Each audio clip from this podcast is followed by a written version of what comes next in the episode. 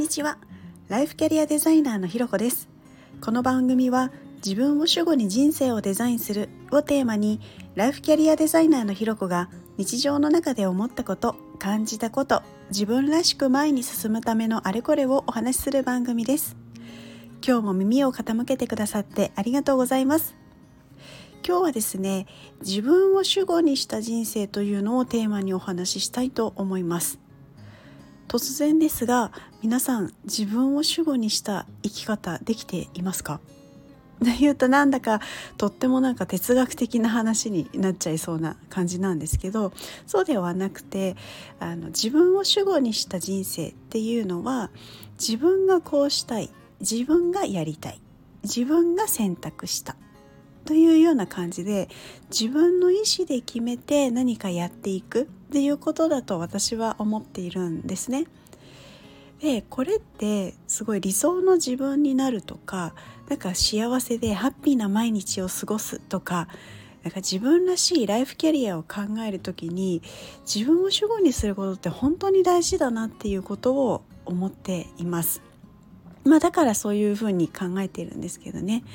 でなんでそう思うかっていうのはあの私のこれまでのあの過去だったりとか、まあ、生き方過ごし方みたいなところにあのつながってくるので少しそのお話をしたいなと思います。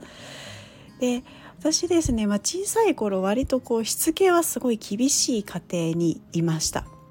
でプラスあのおじいちゃんおばあちゃんのお家がこう町のカメラ屋さんっていう、まあ、小さな商店をやっていたりして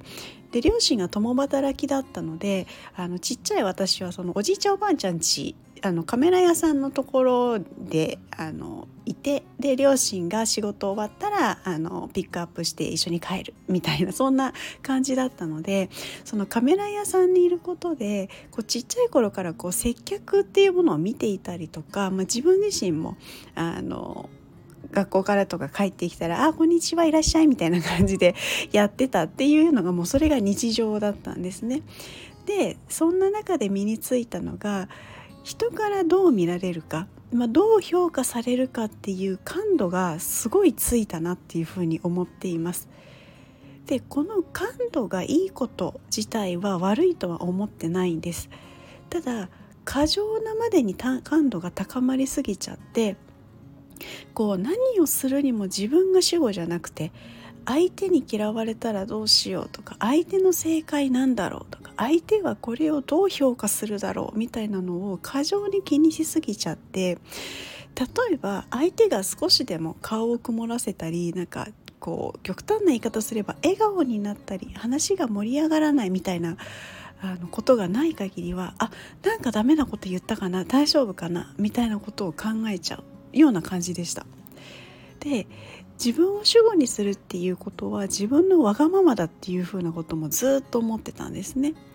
なのでそれがずっと長い間蓄積されることで自分の自己肯定感が下がっていったり、まあ、うまくいかないことは全て自分のせいという思うような時期もありました。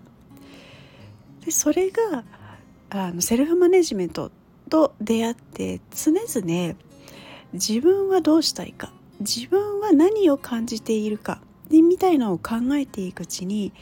相手に嫌われたくないから相手の顔色や評価を気にするとかではなくてむしろ逆で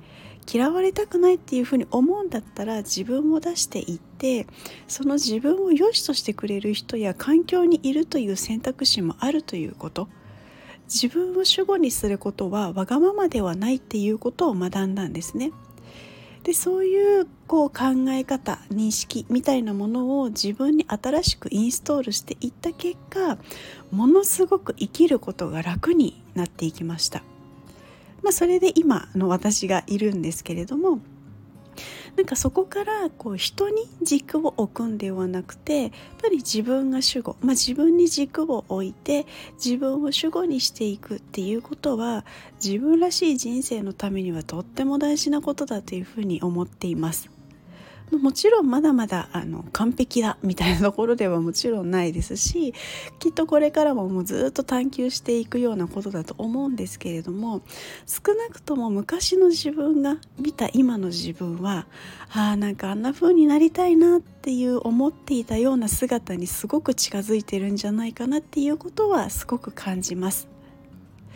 というところで今日は自分を主語にした人生というものをテーマにお話しさせていただきました。